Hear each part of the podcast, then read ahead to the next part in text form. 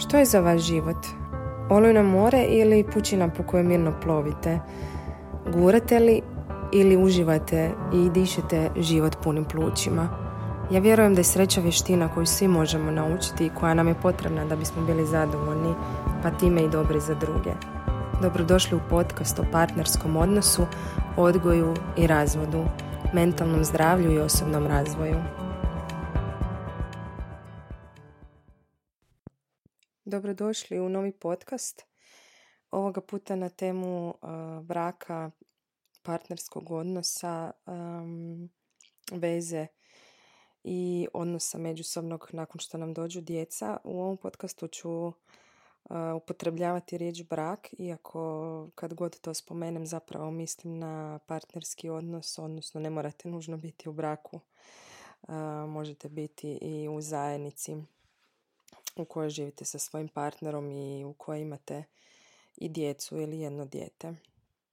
Um, evo kako zapravo imam već podosta iskustva rada s klijentima u svojoj, rekla bih, drugom poslu, um, svojem obrtu, uh, savjetovanje i uh, bračnu terapiju i imam iskustva sa partnerskim savjetovanjem onda sam odlučila snimiti ovaj podcast i mislim da su ove teme nepresušne i da se svaki dan preispitujemo o svojem odnosu, pogotovo ako smo već dugo vremena u braku. Um, do zapravo kako uopće govorit ću o zaljubljenosti i ljubavi i gdje prestaje ta naša zaluđenost našim partnerom, gdje dolazi i kada dolazi do prepreka i zašto i kako prijeći preko prepreka, kada ostati, kada otići i zašto ostajemo ili zašto odlučujemo otići. I govorit ću o preprekama koje nastaju i do kojih dolazi kada naravno dođu djeca. Um, evo, zaljubljenost zapravo je potpuno promjena nas samih e, u našem tijelu dolazi do apsolutno pokretanja nekih novih hormona i nismo svoji kada smo zaljubljeni. A zašto je to tako? Ja volim reći da je zapravo zaljubljenost vrsta iluzije. E, zašto je iluzija i zašto je to tako? Jer e, svi tražimo osobu koja savršeno odgovara nekim našim idealima, nečemu što smo zamišljali od malih nogu od malih nogu zapravo gledamo svoje roditelje i onda uzimamo s vremenom nešto što nam kod njih valja ili što ne valja i zamišljamo svoj budući partnerski odnos neovisno o tome imamo li ga još, ali imamo ideju kako bi on trebao izgledati. Osim roditelja, neki od nas imaju iskustva veza. Oni koji nemaju opet uh, zamišljaju kako bi to trebalo izgledati. Uh, učimo o odnosima kroz filmove i serije, knjige i bajke koje uvijek završavaju, živjeli su sretno do kraja života, ali zapravo nitko ne govori što znači biti sretan i na koji način i da je zapravo je savršenstvo iluzija. I onda uđemo ili zaljubimo se sa tom idejom kako je sve savršeno, hormoni poremete naš razum i kada smo pod uh, vrlo jakim emocijama uh, ne možemo zapravo racionalno razmišljati. Tako da pod navodnicima lijepimo etikete na drugu osobnu, osobu, odnosno lijepimo ono što bi mi htjeli od te osobe. Pa prisjetite se možda i nekih mana koje vaš partner ima, a koje ste možda u početku nekako stavili sa strane, nisu vam toliko bile bitne, a s vremenom su postale problem. Ja često znam partnere pitati u savjetovanju u koju osobinu ste se zaljubili, a sada vas smeta i sigurna sam da biste pronašli neku. To je zato što nam se percepcija mijenja. Osim te zaluđenosti želimo, naj, želimo da ta osoba bude najbolja za nas zato što mi sami sebi želimo biti najbolji uz tu osobu. Kakve bi mi sebi bili osoba da se zaljubimo u nekog tko ne valja ili tko ne odgovara tim našim idealima.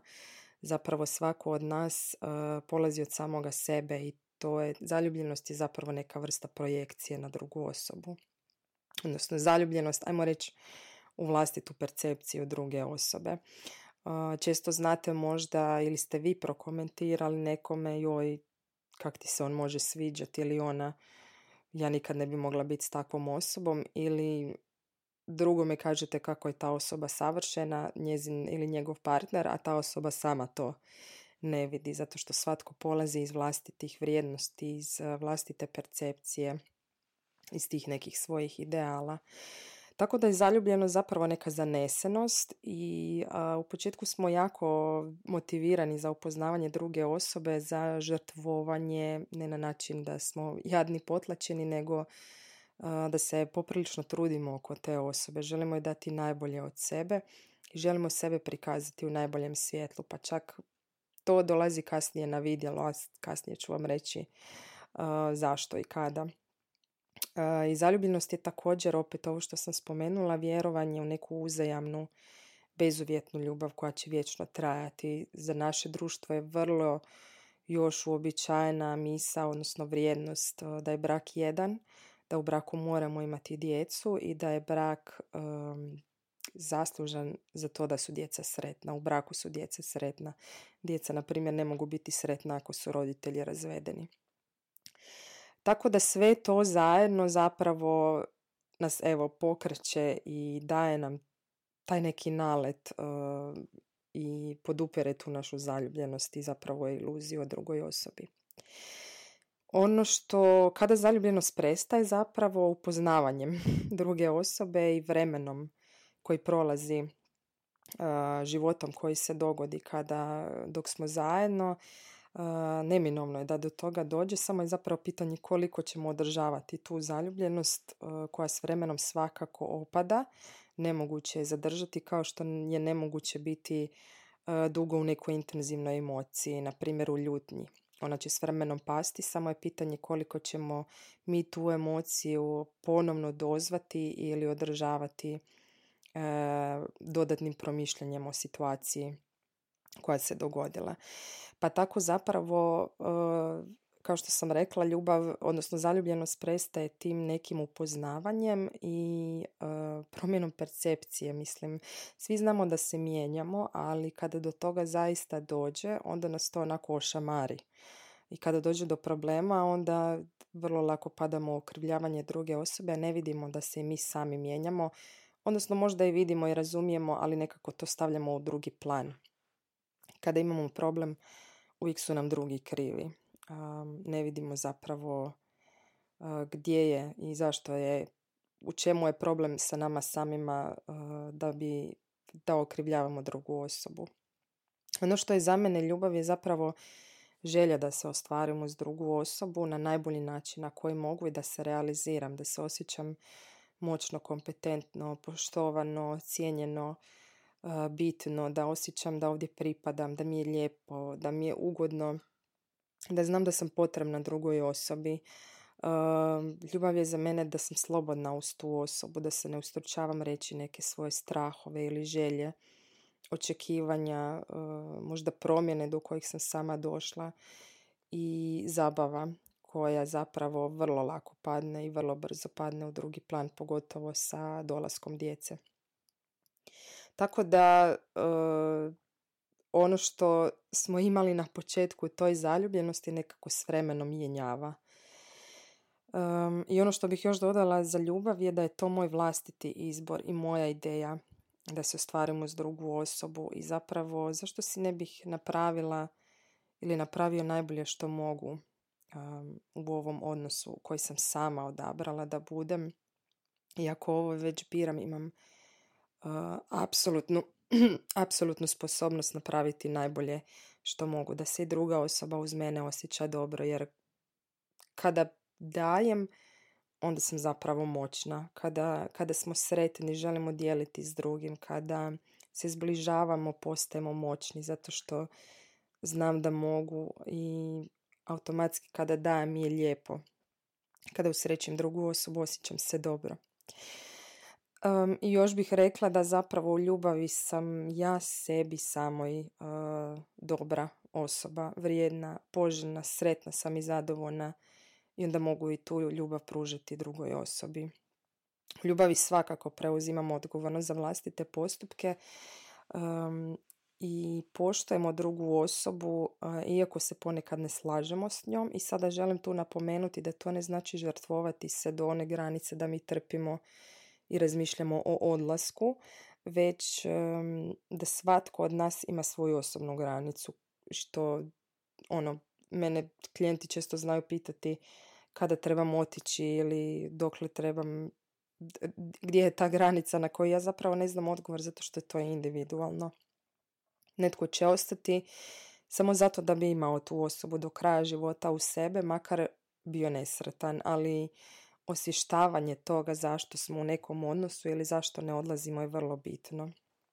To je zapravo bit uh, terapijskog procesa. Uh, pa tako onda, kao što sam spomenula i na početku, nastaju teškoće u promjeni očekivanja od osobe, uh, promjeni tih ideala, odnosno micanja tih naljepnica koje smo stavili na početku i dolaskom novih uloga u naše živote poput djece. Um, kao što sam rekla, svatko od nas se mijenja, godine same po sebi čine svoje nova iskustva koje imamo, ljudi koje upoznajemo, posao koji radimo, promjena posla, možda neke životne krize, preispitivanja, gubitak možda bliskih ljudi poput, ne znam, roditelja, rodbine, braće, sestara i slično. To nas sve mijenja, mislim, svakodnevno upijanje iskustava i onih najmanjih oko nas nas mijenja i gubitak tog svako, te svakodnevne razmjene informacije zapravo polako oštećuje taj odnos. Pa tako onda kada e, zapravo nakon nekog vremena moć dolazi na prvo mjesto u negativnom kontekstu. Ona moć o kojoj sam na početku govorila je ajmo reći, pozitivna, moćna način da meni bude dobro uz tebe, pa automatski je drugome dobro. Ali ovdje moć kada nestane ljubav i kada se mi već utabamo i sigurni smo da imamo tu osobu uz sebe, postaje ona um, koja zvuči kao ti si mi kriv jer se tako osjećam ili zbog tebe imamo problem ili ja zbog tebe ne mogu se ostvariti na određeni način. Sigurna sam da možete svakodnevni primjer naći u svojem osobnom životu i u svojem odnosu. Na primjer, banalno je skuhate ručak, ja ću sad upotrebiti riječ suprug zato što sam ja žena. Suprug dođe kući i ne želi pojesti taj ručak i vi se razočarate i onda na to dodate da vi rintate po cijele dane, da ste sami, da vam ne pomaže dovoljno i nabrojite što god hoćete. Zapravo ono, kako ja, ono što ja razumijem je da ne radimo to zbog supruga, to radimo da bismo bile dobre žene. E sada samo se potrefi da on jednostavno nije gladan taj dan ili da mu to ne odgovara ili tko zna zbog čega on to ne želi, ali nije nam on kriv. A pitanje je zašto mi želimo biti takve supruge i što mi dobivamo time. A, tako da zapravo kada pređemo u tu moć, da znam što je za tebe dobro i da je potrebno da se ti popraviš kako bi ja bila dobro, e, počinjemo koristiti takozvana udaljavajuća ponašanja e, kojih ima bezbroj. Ja ću nabrojati neka od njih i možda se prepoznate u njima. To su, na primjer, kritiziranje druge osobe s namjerom da se promijeni, e, prigovaranje, kažnjavanje, odnosno potkupljivanje, nagrađivanje to je ono, se sjećaš kad sam, kad sam ja tebi, a ti nisi meni i slično. E, žaljenje neprstano ili samo sažaljevanje, e, zatim prijetnja ili ucjene i okrivljavanje druge osobe.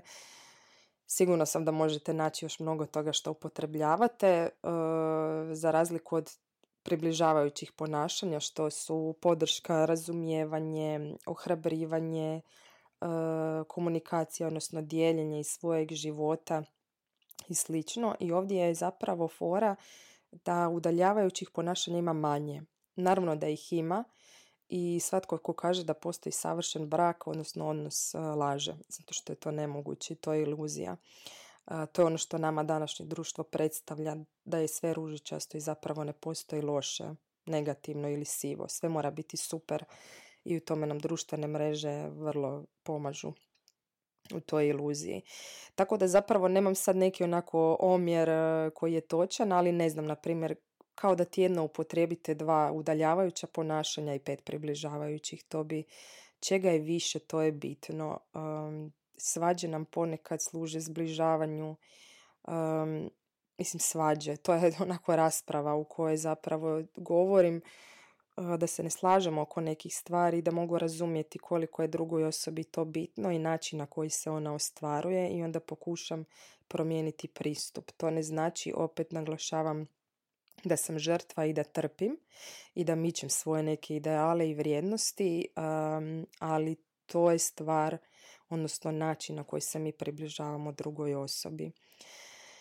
E, tu dolazimo zapravo do riječi kompatibilnost. E, ja kažem da je zapravo sreća naći dobrog partnera. E, jednostavno postoje ljudi koji su potpuno dva različita svijeta i ponekad crno i bijelo jednostavno ne idu zajedno.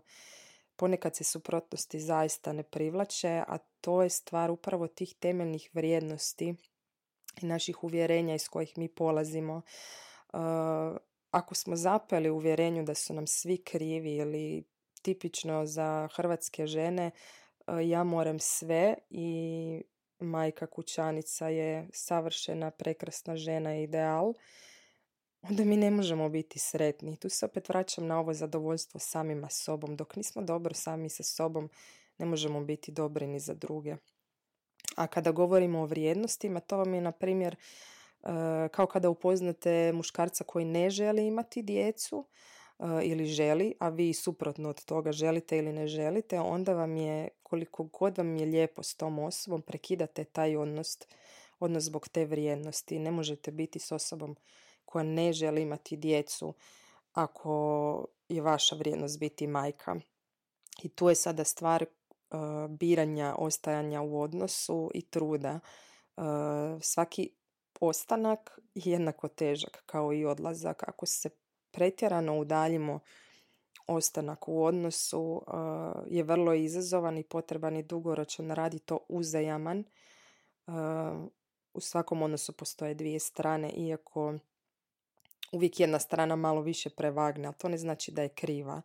I zato kada ljudi sjednu na partnersko savjetovanje sa očekivanjem da se dokaže kako on je drugi kriv, uh, automatski to savjetovanje pada u vodu zato što se oba partnera mijenjaju i prilagođavaju i rade na razumijevanju. U odnosu je dvoje ljudi, ne jedno.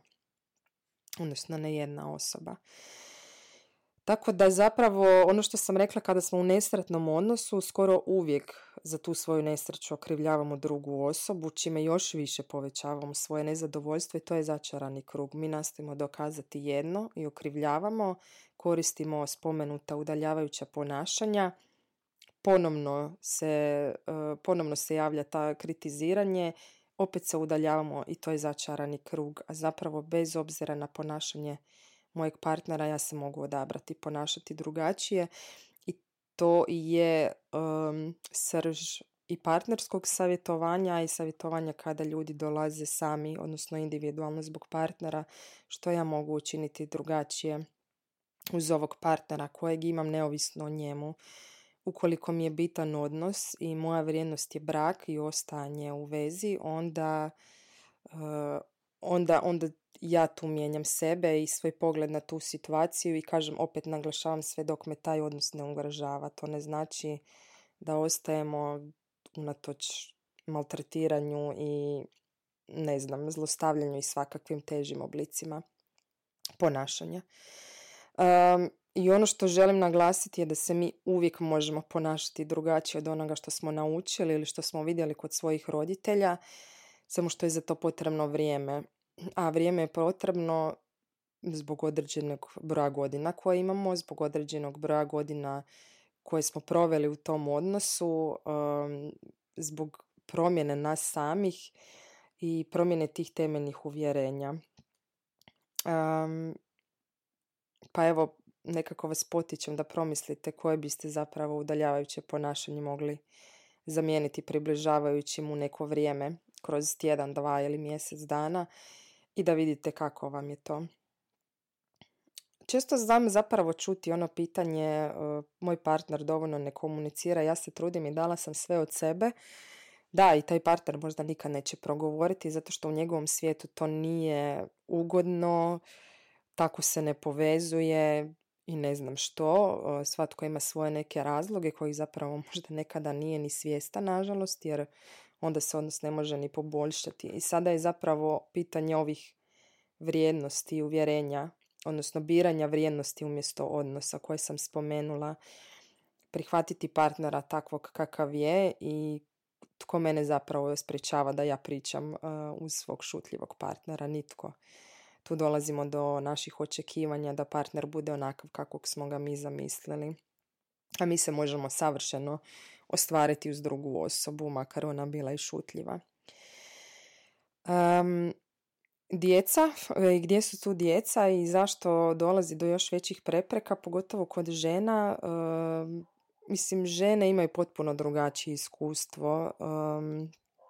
to je i, mislim, rađamo našu djecu i djeca odrastaju u našem tijelu. To je neusporedivo i za, mislim, muškarci nikada neće imati to iskustvo, što ne znači da ih to čini manje, manje dobrim roditeljima no tu dolazi zapravo do prepreka prvih, pogotovo ako dođe do postporođajne depresije i dogodi se niz situacija koje su nepredvidive i koje su loše i tu nastaju neka prva udaljavanja, pogotovo kada se majke stave u spasiteljsku ulogu i zanemare partnerski odnos. Ono što mi često radimo je da smo majka kroz u svim životnim područjima. Kada uspavamo dijete, i sjedemo pored svojeg partnera, mi sjedamo u ulozi majke, ne sjedamo u ulozi partnerice. Sam naš pogled na nas same nas određuje. Ako ja u svemu govorim najprije da sam majka, onda ja tako i gledam na svijet oko sebe. Onda je moj partnerski odnos fokusiran na roditeljsku ulogu, a ne na partnersku i to je potrebno odijeliti.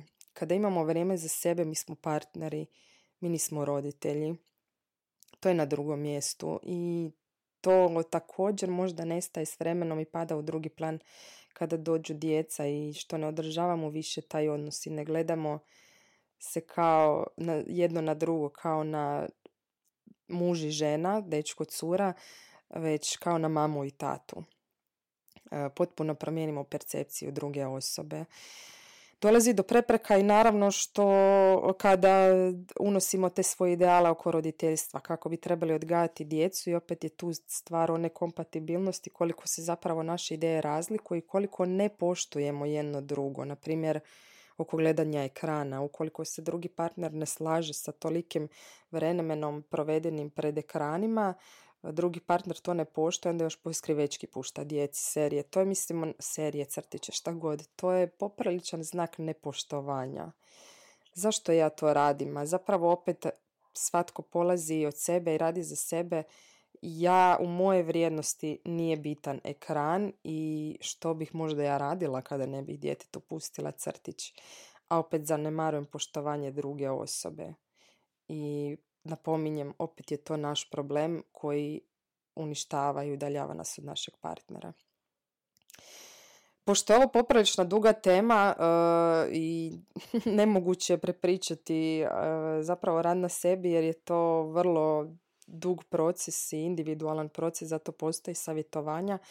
Uh, ja bih prešla nekako na smjernice, ne volim riječ recepti jer ne vjerujem u recepte, ali smjernice koji ne pale kod svih zato što smo svi individualni. I opet kažem, pitajte se zašto birate neki odnos ili zašto želite otići iz jednog odnosa i ako odete iz jednog odnosa, a već na primjer želite biti s drugom osobom, nemojte ponijeti stare kofere. Mi ako ponesemo sebe iste u drugi odnos, slično će nam biti. Uglavnom ono što može možda oživiti odnos i vratiti nas na neke početke upravo to da se sjetimo onoga što smo radili na početku. I možda ćete sada pomisliti joj ispala bi budala kada bi se ponašala kao na početku, ali ne biste. Mislim, zašto uopće mislimo uh, da bi ispali smiješni, na primjer za vođenje kao na početku veze, ne znam koliko to ljudi održava nakon na primjer 10 godina braka Vjerujem da postoje oni koji održavaju, ali je to puno manji broj od onih koji ne održavaju. I zašto? za, volim reći da su zapravo očekivanja i pretpostavke vrlo kobne za odnos. Mi nešto pretpostavimo prije nego što smo probali. Zašto bih se trudila kad je on takav i takav, kad već imam iskustvo da me par puta odbio? Možemo probati nešto drugačije. Opet vas vraćam na ovo da je moć zapravo ljubav i da je davanje povezivanje. I da sam ja u redu sa svime što sam dala, bez obzira na to kako to bilo primljeno. I nije sve crno-bijelo i naravno da ćemo se naživcirati i ražalostiti na neke stvari, no opet bitno je čega je više. I neki ljudi jednostavno nisu dobra okolnost za nas i nemaju određeni kapacitet koji mi očekujemo. I možemo odabrati ostati uz takve ljude i ostvarivati se na drugačije načine i gledati drugačije na tu osobu ili zaključiti jednostavno da se možemo negdje drugdje realizirati bolje. No da se vratim na smjernice i da ne idem u zašto bi trebali prekinuti, ja sam uvijek za to da se odnos održi, ali za to je potrebno, kao što sam rekla, uzajaman trud. Možda da prepoznate načine na koje se vaš partner izražava. Autor Chapman u knjizi Pet jezika ljubavi spominje pet načina na koji se svatko od nas realizira, koje ću sada spomenuti i možete prepoznati kod sebe te načine na koje se vi povezujete tako da vidite što vi želite od partnera, što vi dosta pružite partneru, to je ono što vi želite i primiti i za što ga najviše kritizirate. To je također znak da je vama to potrebno i da je to način na koji se vi izražavate.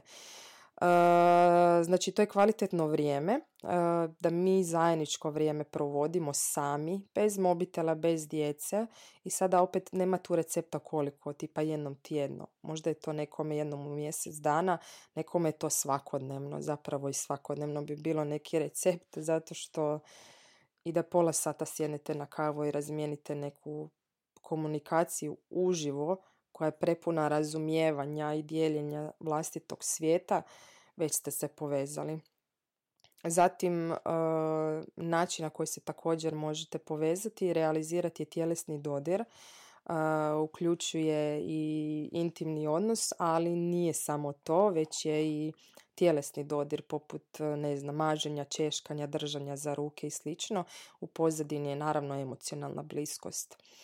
Zatim se netko ostvaruje na način da prima poklone. E, to ne znači da su ljudi materialisti, već e, kada dajemo poklon onda ta osoba zna da smo već razmišljali o njoj, da smo neko vrijeme proveli planirajući što ćemo dati toj osobi. Primanje poklona je nekome vrlo ugodno i ta osoba vrlo često daje poklone drugima jer joj je to bitno. Zatim dijela usluge e, na način da pomažemo drugom i da učinimo na primjer nešto u kućanstvu što je bitno toj osobi, što je pomaže i izražavanje priznanja. komplimenti, zatim podrška, ohrabrivanje, ovo sjajno radiš, znam da si u ovome dobra i slično. I kada je toga više od onih kritika i svega što sam napomenula i spomenula, onda zapravo naš odnos raste. Um, I za kraj, uh, budite, budite samo suosjećajni. Uh, nije svaki dan savršen i nije svaki ono savršen i to je nemoguće, ali vidite što je vama bitno. I slobodno vrijeme i vrijeme sa, sa samim sobom je vrlo bitno uh, zato što time dolazimo do onog da budemo dobro sami sa sobom. Kada znamo što mi želimo, što očekujemo od sebe i drugih i način na koji se ponašamo, onda možemo biti i dobri za druge. Kada osvijestimo e, bitne stvari u životu, kada znamo zašto nas nešto smeta i što nas to smeta, kada znamo da smo mi ti koji možemo izgraditi svoju sreću s drugu osobu, onda smo dobro i onda možemo i lakše iskomunicirati neke situacije i uh, automatski nam je i naš partnerski odnos bolji i vratite se na onu kreativnost. Odustanite od kontrole jer kontrola udaljava. Naravno da ćete pasti u nju, naravno da ćete poživčaniti, da ćete se ponekad poriječkati, samo je pitanje koliko dugo ostajete u tome i koliko razumijete ono što radite. Zašto radite? Uvijek radite za sebe da biste bili bolji partneri, samo što nemamo svi istu ideju ljubavi i što znači biti dobar za druge zabavljajte se uz partnera. dijelite muke roditeljske koje imate, podijelite ono što vam je teško. Ponekad nas krize izbližavaju i ako treba potražite i bračnog savjetnika. To nije tabu, zapravo postaje sve poželjnije jer mentalno zdravlje je vrlo bitno. A ako već birate biti uz tog partnera, pokušajte si napraviti da vam bude najbolje što je. Prilagođavajte se, pregovarajte o razlikama, učite jedno o drugome, budite zadovoljni sami sa sobom i održavajte taj spremnik ljubavi. Um, I ono što, kako sam spomenula djecu, zapravo obitelj treba roditelje koji više misle na sebe. To je rekao Jesper Jul i mislite na sebe, poštite, komunicirajte, budite dobra okolnost, budite dosljedni i svakako određujte granice. Granice su i samo poštovanje i poštovanje drugoga. Mi određivanjem granica učimo djecu kako da budu dobri i za sebe i za druge. I ne vjenčamo se zapravo da bismo bili sretni, već da bismo svoju sreću dijelili s nekime. Ne može vas netko usrećiti ako to ne znate sami sa sobom i svatko od nas je odgovoran za svoju sreću i za svoje ponašanje. I zapamtite, ovo je jedini trenutak koji imate i danas možete dati maksimum, jer možda sutra neće doći.